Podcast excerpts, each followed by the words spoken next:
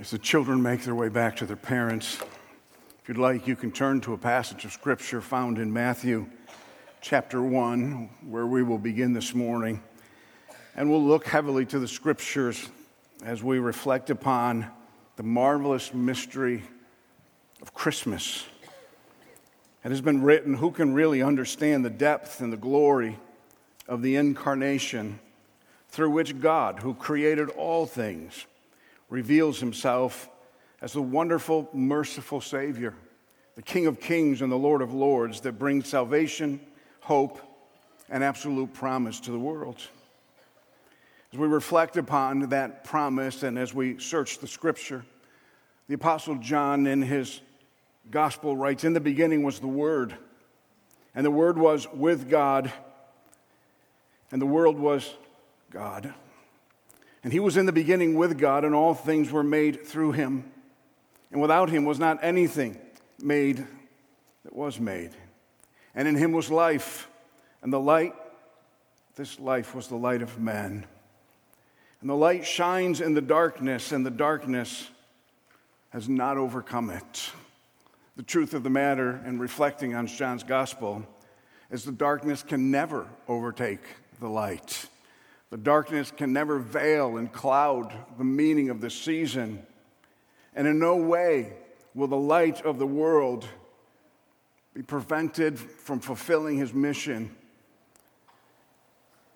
revealing the gospel and saving the souls of men. But there are times in history when the darkness that is directly tied to the sin and evil in this world can seem most daunting. The first hymn that we sang this morning was entitled I Heard the Bells on Christmas Day. Perhaps you're not familiar with that history, but it's an important history. It is written from the great poet Henry Wadsworth Longfellow, who was no stranger to tragedy and darkness in his life. He lost his first wife, who died after a miscarriage. He would remarry, and he would lose his second wife in a tragic fire, and he sought to extinguish the flames of her gown. He too was burned and disfigured, and forever after that would wear a beard. But as a 57 year old widowed father of six children, he got word from Washington that his son was nearly killed in the Civil War, almost paralyzed. And a journal entry that he includes she reflected on the story of his life on December 25th, 1862, read, A Merry Christmas, says the children, but that is no more for me. On Friday, December 25th, a year later, 19 or 1863, Henry Wadsworth Longfellow wrote the poem that he heard the bells ringing in Cambridge and the singing Peace on Earth goodwill toward men would later be put to music, and it's the very thing that we sang this morning. But if you reflect upon that, you are stricken by the words, and in despair I bowed my head. There is no peace on earth, I said, for hate is strong and mocks the song of peace on earth, goodwill toward men. As you look at that perspective and reflect upon his writings, he came around to understand that the bells that he had heard and the choruses that were rehearsing the peace on earth and goodwill to men were not promises necessarily for today, but promises for all of tomorrow. And as he listens, there's a reoccurring theme in the poem that he writes, and all of a sudden he realizes that even in the bleak darkness of despair, God is alive and righteousness will prevail. And indeed, there is good news to all men. Yet some here today and many others know the darkness of a world groaning under the weight of sin. Some know it more keenly than others as the hurt and pain of life that overshadows the season of Christmas. We move ahead in history a mere 51 years we come to a point in history where World War I had just begun. It was known as the Great War and would last for four years and would catapult the whole world into war in Europe. Thanks to new technology and the horrors of trench warfare, there would be unprecedented levels of carnage and destruction in World War I. There's an historic scene that plays itself out in 1914. The Western Front in Europe between the Germans and the Brits.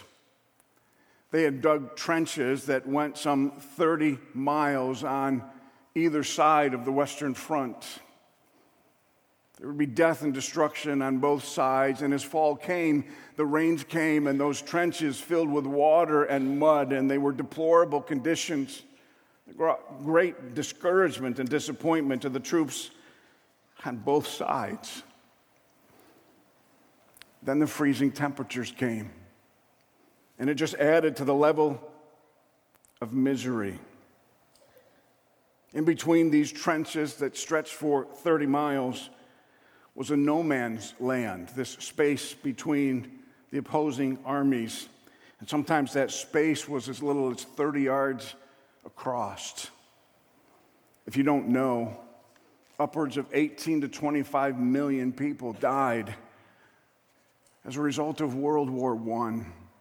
I want to talk about darkness and despair, but something happened on Christmas Eve in 1914 that astonished many. Stephen Nichols, a Reformed church historian, writes Germans have illuminated their trenches and are singing songs and wishing us a happy Christmas. As he reflects upon this, he, he recalls this historic time that on Christmas Eve, there was this Christmas truce that happened spontaneously. It wasn't passed down from the generals to everybody else, but it was the very people in the trenches who had expected that this war would have been over already and they would be home for Christmas.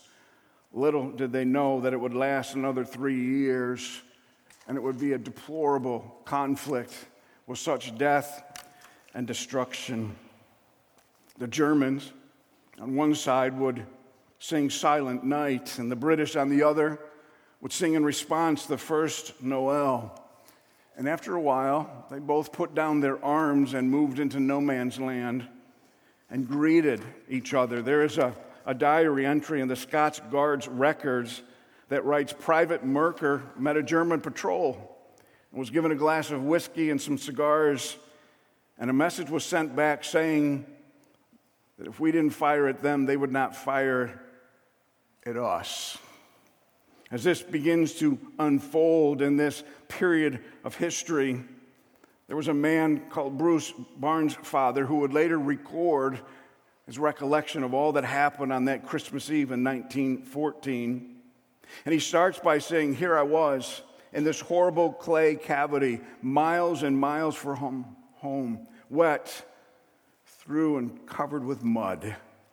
And there didn't seem to be even the slightest chance of leaving except in an ambulance. As all of this transpired, and some historians say that as much as two thirds of this 30 mile Western Front experience, this Christmas truce. Bairnsfather would write So here we were, the actual practical soldiers of the German army, and there was not an atom of hate on either side that Christmas Eve. For many other journal entries and letters, it was known as a, a friendship for a time, a celebration of love at Christmas, and a final realization of the peace on earth. But as you know, that celebration didn't last. Yet, in the midst of some of the darkest days of these soldiers, there was a glimmer of hope reflect upon Bethlehem today. Perhaps you are aware that in Bethlehem, the first Christian Roman Emperor Constantine built a church called the Church of Nativity in 330 AD. Underneath that church in a grotto was, by tradition, considered the very birthplace of Jesus. That church still exists today. And for centuries, people all over the world have traveled to the West Bank town of Bethlehem in the season of Christmas, visiting that grotto under the Church of the Nativity traditionally believed to be the birthplace of Christ. Yet this year, these world famous Christmas celebrations in Bethlehem have been put on hold due to the ongoing Israel Hamas war. And the announcement was made that Bethlehem on Christmas Eve and day would remain dark. There would be no lights, no parade, no tree lighting, and no celebration. The world changed that night that the Christ child was born. Yet in the world, nothing seems to have changed at all. And the recent history on October 7th talks about the gruesome slaughter of children and parents and the outrageous, inhumane treatments of women that spiraled into death and destruction on both sides of the combatants. What you might not know is nothing changed at all.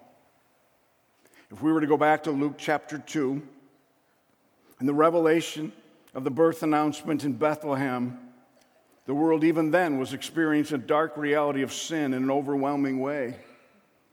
For we read in Matthew that shortly after the birth of the Savior, depicted in the text, a shining star cast its light over Bethlehem, guiding the wise men to worship Jesus, but all too soon.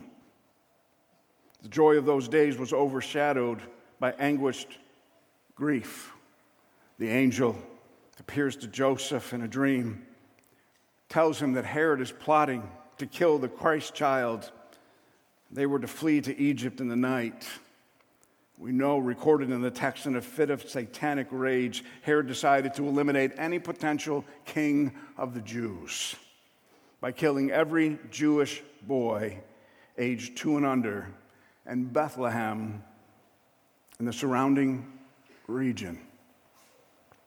The ruthless massacre of in, innocent infants and, and toddlers brought great grief and sorrow and mourning to God's people.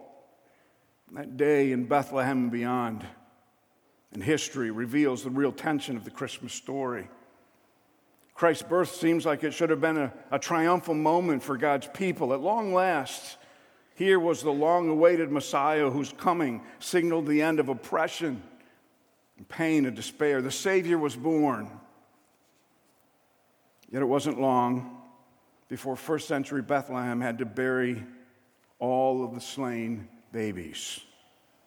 God had arrived, yet the power of sin and death remained. How could one small town bear to experience its brightest night? followed by one of its darkest days. So, who was this child that brought light into the darkness? Who was this child that came to set his people free?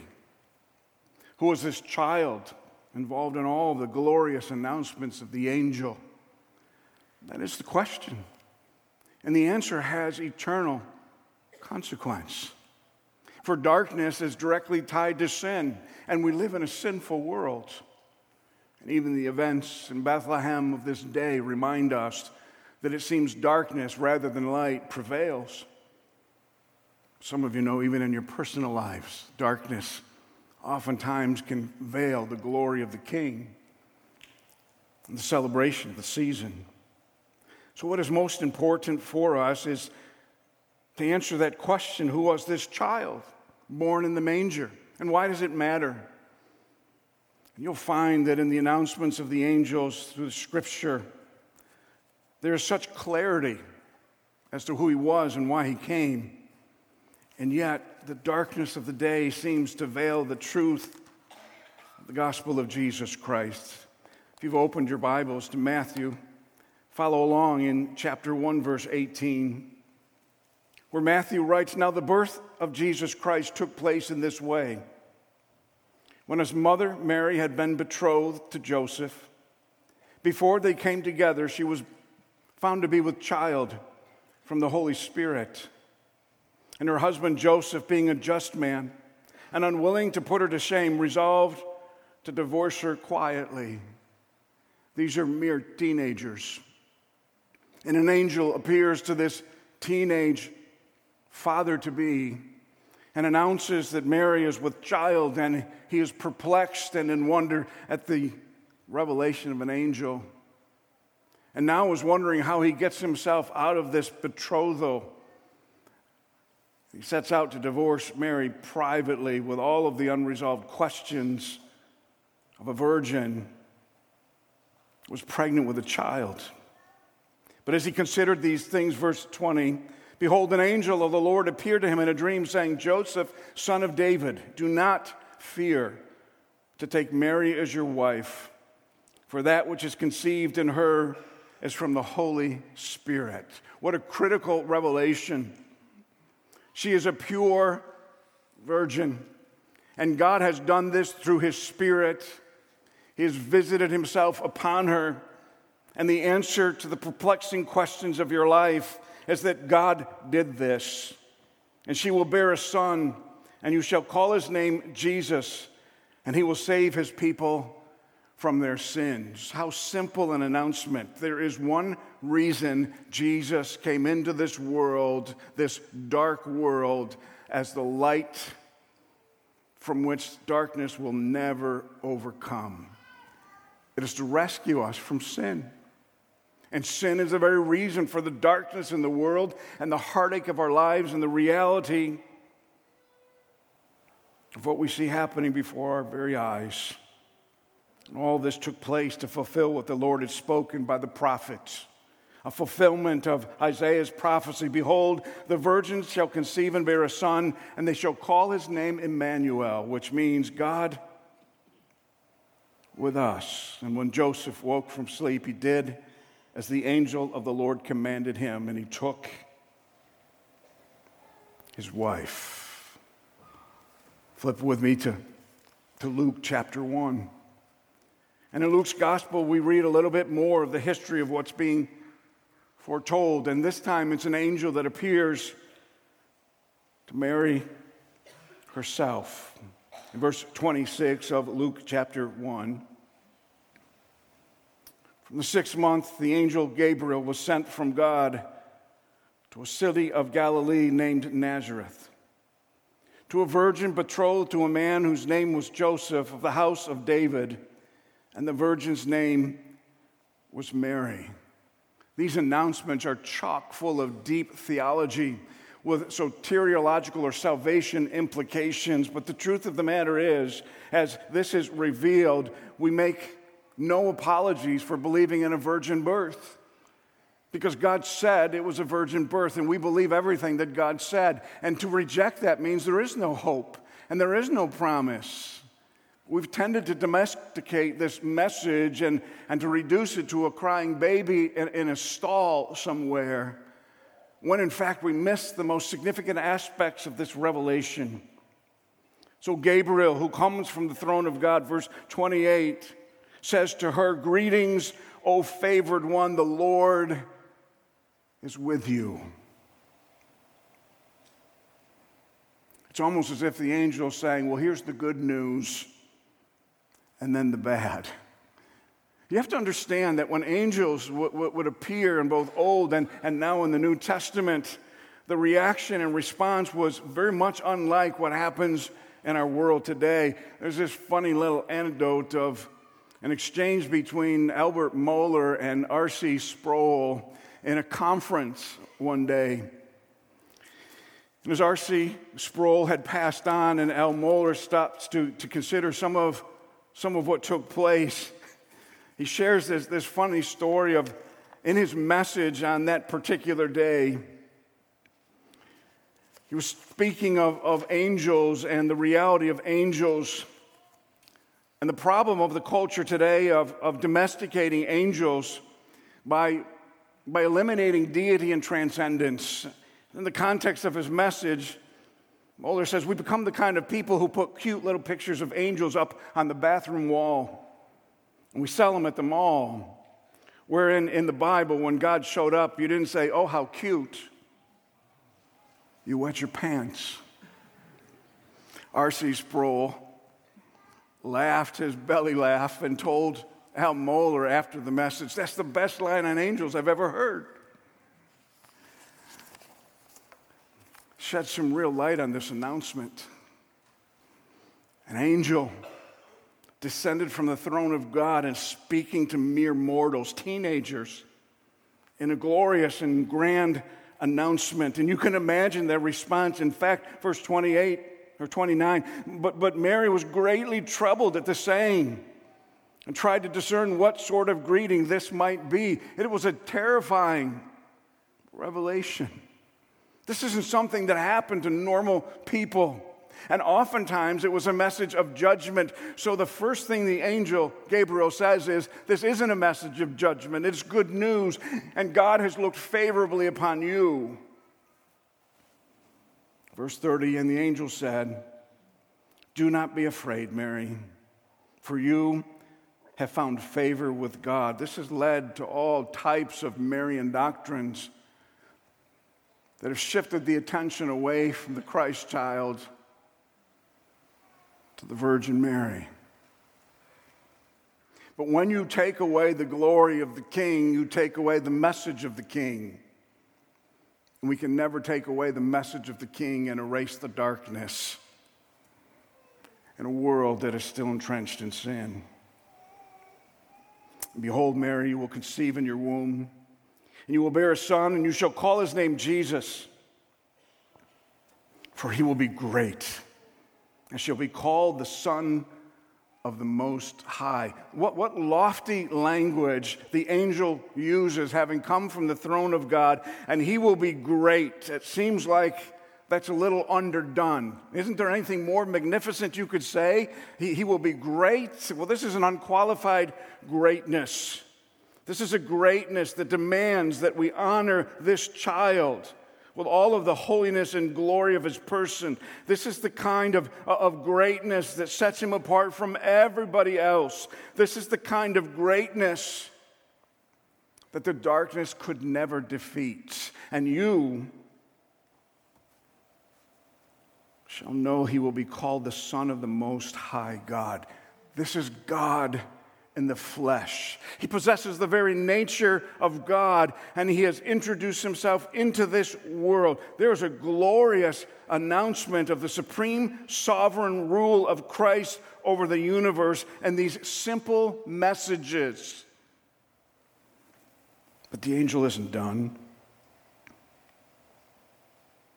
And the Lord God will give to him the throne of his father David through the line of his legal father Joseph and he will reign over the house of Jacob forever, and of his kingdom there shall be no end. Of his kingdom there will be no end. You see, this isn't just a snapshot in a moment of time promise.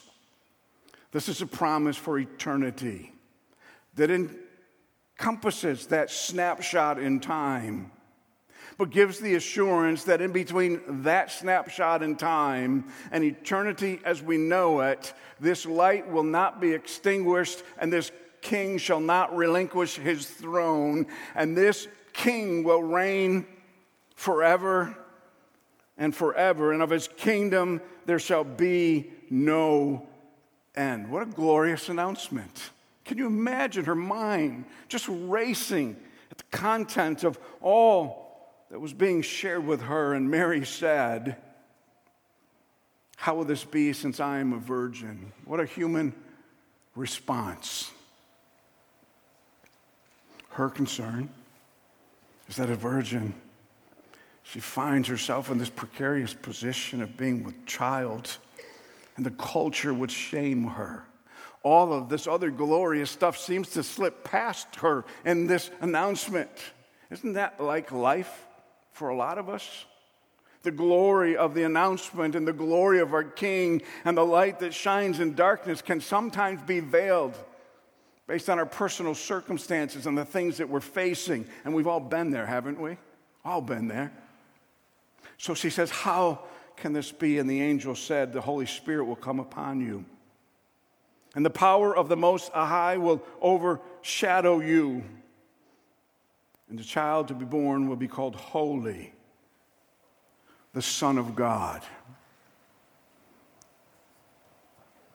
Months ago, God in His Holy Spirit was directing me to this text to prepare for this message on Christmas Eve day in 2023. In the midst of all of that, I couldn't get away from this theme of holiness and worship in the season of Christmas.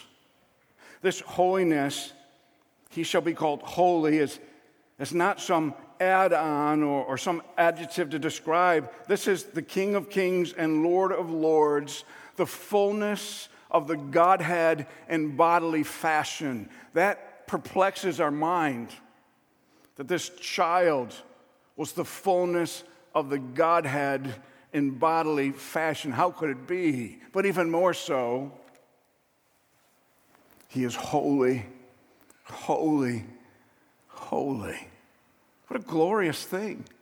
What a glorious thing for us to grasp on and understand the depths of that holiness and the grandeur of this announcement. For this holy child is the Son, the Son of God.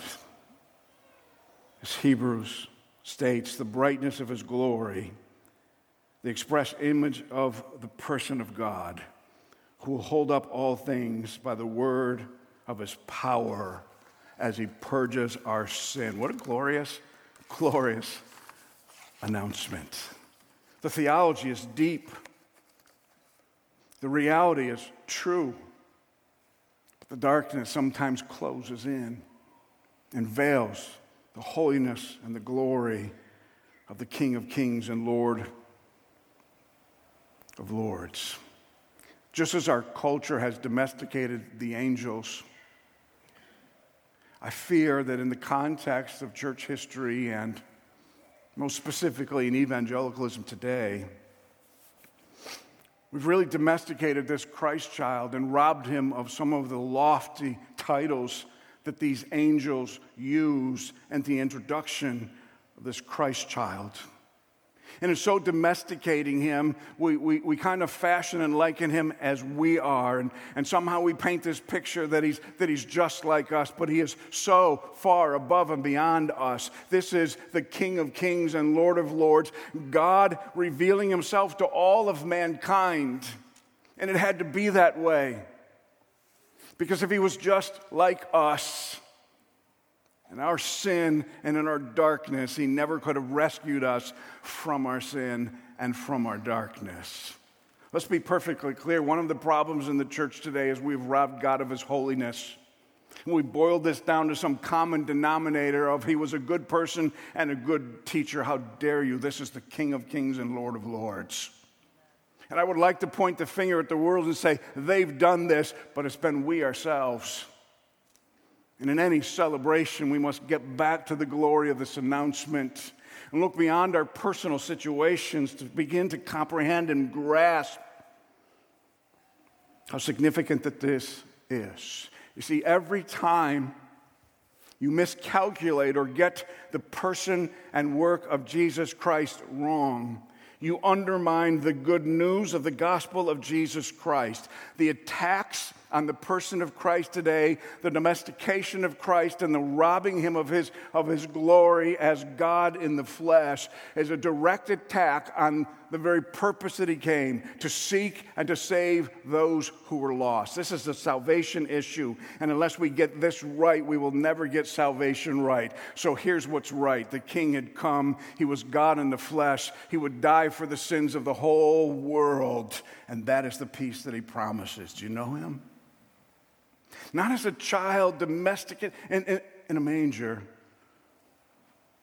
The Son of the living God. R.C. Sproul was very fond of, of getting words right. And, and he had this saying that, that often went like this Well, that's right, or, or that's not wrong, but it's just not right. So, in an exchange, words mattered to him. And it's because he understood history. Did you know that even in the third century, mere years after the revelation of Christ and the completion of the scriptures as we know it, people were beginning to rob God of his glory in Jesus Christ. Did you know that? Well, he was just a snapshot. God came into this human being and they began to change the whole story of Christmas. And the church at Nicaea had to address this and say, no, this child is equal with God the Father in substance, in ontology. He is God in the flesh.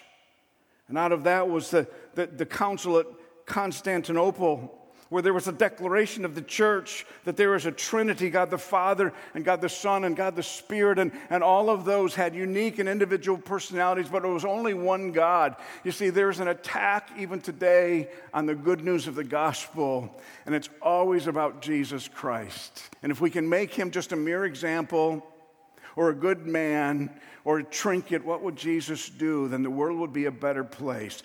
There is no hope outside of the fact that he was the Holy One, the Son of God.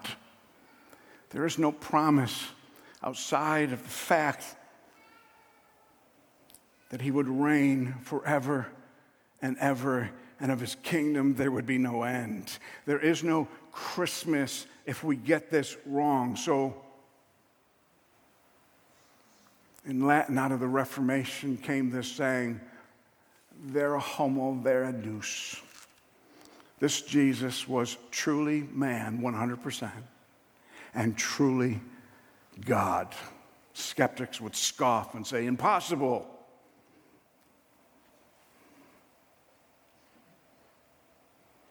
The angel says, For nothing will be impossible with God. What a glorious announcement. No, nothing. As we reflect upon this truly God, truly man reality, I'm reminded of what the scriptures teach in the text that we quoted this morning out of John chapter 1. A little bit later in that first chapter, we read, The true light, which gives light to everyone, was coming into the world. He was in the world, and the world was made through him, yet the world did not know him. He came to his own, and his own people did not receive him. But to all who did receive him, who believed in his name, that is a significant statement when you go back to the announcements of the angels. You have to recall his names, you have to recall the pronouncements of the angel upon this child, the Holy One the Son of God, the King of Kings, the Lord of Lords. And as you remember in the context of that name, whoever believes in his name, he gave the right to become the children of God. We're born not of blood, nor of the will of the flesh, nor of the will of man, but God. And the Word became flesh and dwelt among us. And we have seen his glory the glory as of the only Son from the Father, full of grace and truth, for nothing will be impossible with God. The light shines in the darkness, and the darkness has not overcome it, and it never will. So, as we finish our time this morning in Luke chapter 2, we read the Christmas story in all its glory. And it came to pass in those days that there went out a decree from Caesar Augustus that all the world should be taxed. And this taxing was first made when Cyrenius was governor of Syria, and all went to be taxed, everyone into his own city.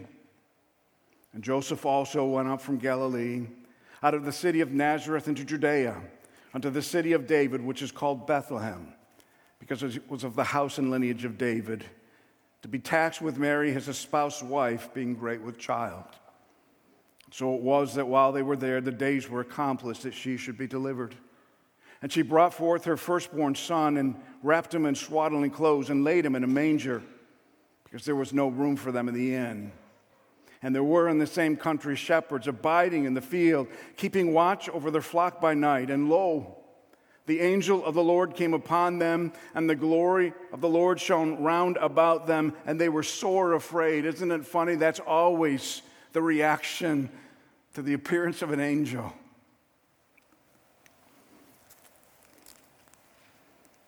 And the angel said unto them, Fear not. For behold, I bring you good tidings of great joy, which shall be to all people. For unto you was born this day in the city of David a Savior, which is Christ the Lord.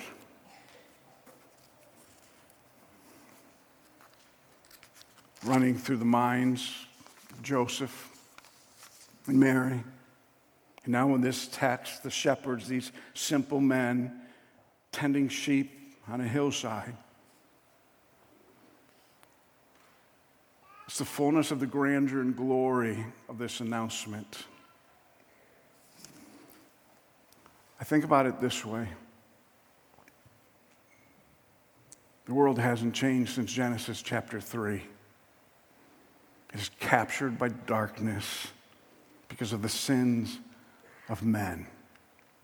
And this light has come into the world to rescue us from our sin and its promise. And this glorious announcement is to some simple men on a hillside that do nothing more than shepherding. And in the midst of their shepherding, perplexed at this announcement, for unto you was born this day the heavens cannot be silent.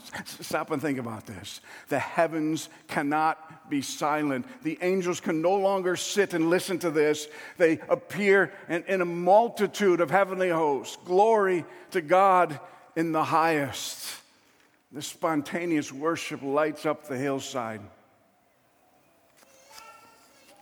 And these shepherds said, Let us now go to Bethlehem and see this thing that has come to pass.